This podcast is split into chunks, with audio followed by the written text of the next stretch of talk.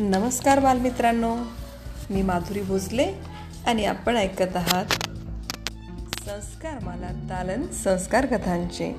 यामध्ये आजपासून आपण ऐकणार आहोत इसाप नीतीच्या काही कथा.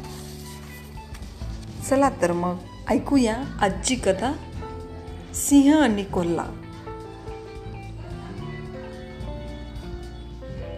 एक कोल्हा आणि सिंहाची चांगलीच मैत्री होती. दोघे पक्के दोस्त होते. आणि एकदा सिंह खूप आजारी पडल्याने गुहेत पडून राहिला. सिंह कोल्ह्याला म्हणाला दोस्ता मी या आजारातून बरे व्हावे. खूप जगावे असे तुला वाटत असेल तर माझे एक काम करशील?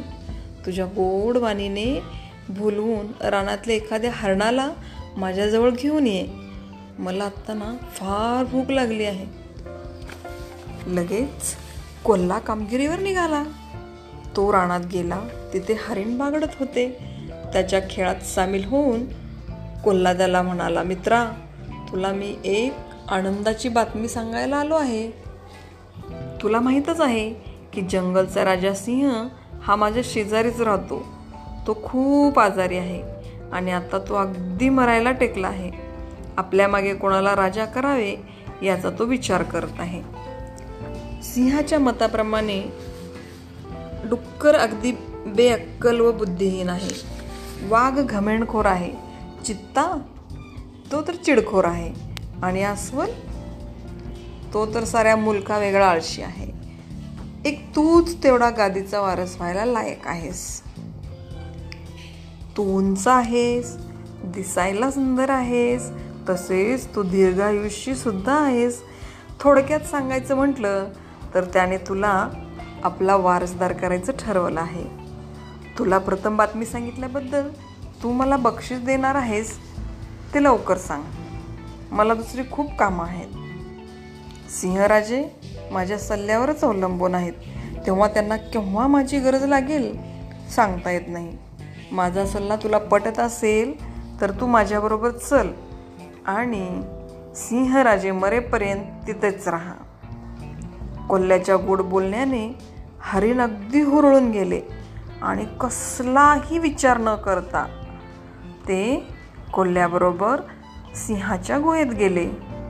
हरिणजवळ येताच सिंहाने उतावळपणाने हरणावर झडप घातली. या गडबडीत हरणाचा कान तेवढा सिंहाच्या पंजात सापडला आणि हरणाने चपळाईने सुटका करून घेतली आणि जीव घेऊन तो रानात पळून गेले. मेहनत फुकट गेल्याने कोल्हा पाय आपटत बसला. सिंहाने मोठी गर्जना केली.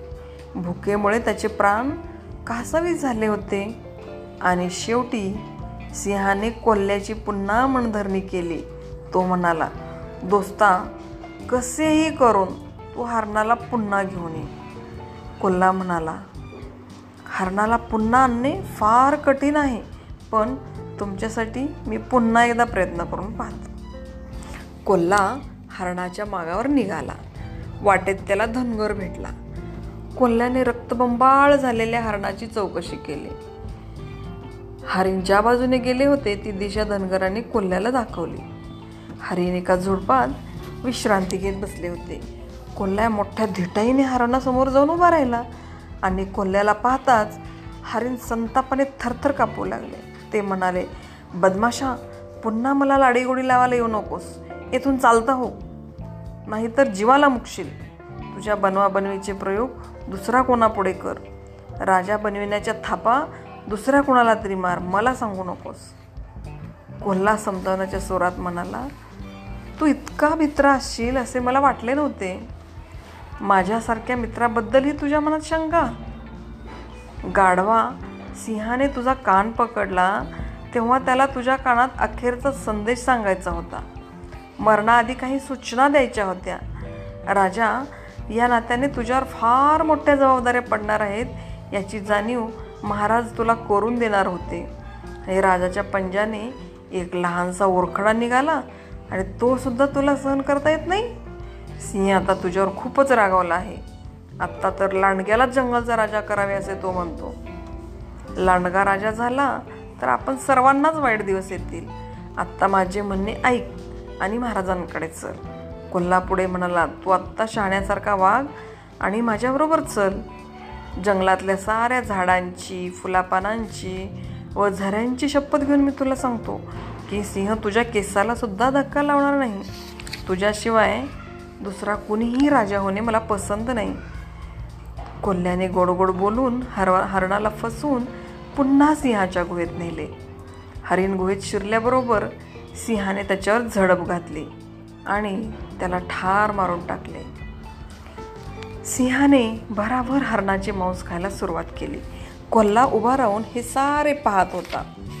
त्याने हळूच सिंहाच्या नकळत हरणाचे काळे उचलले आणि आपले बक्षीस म्हणून खाऊन टाकले.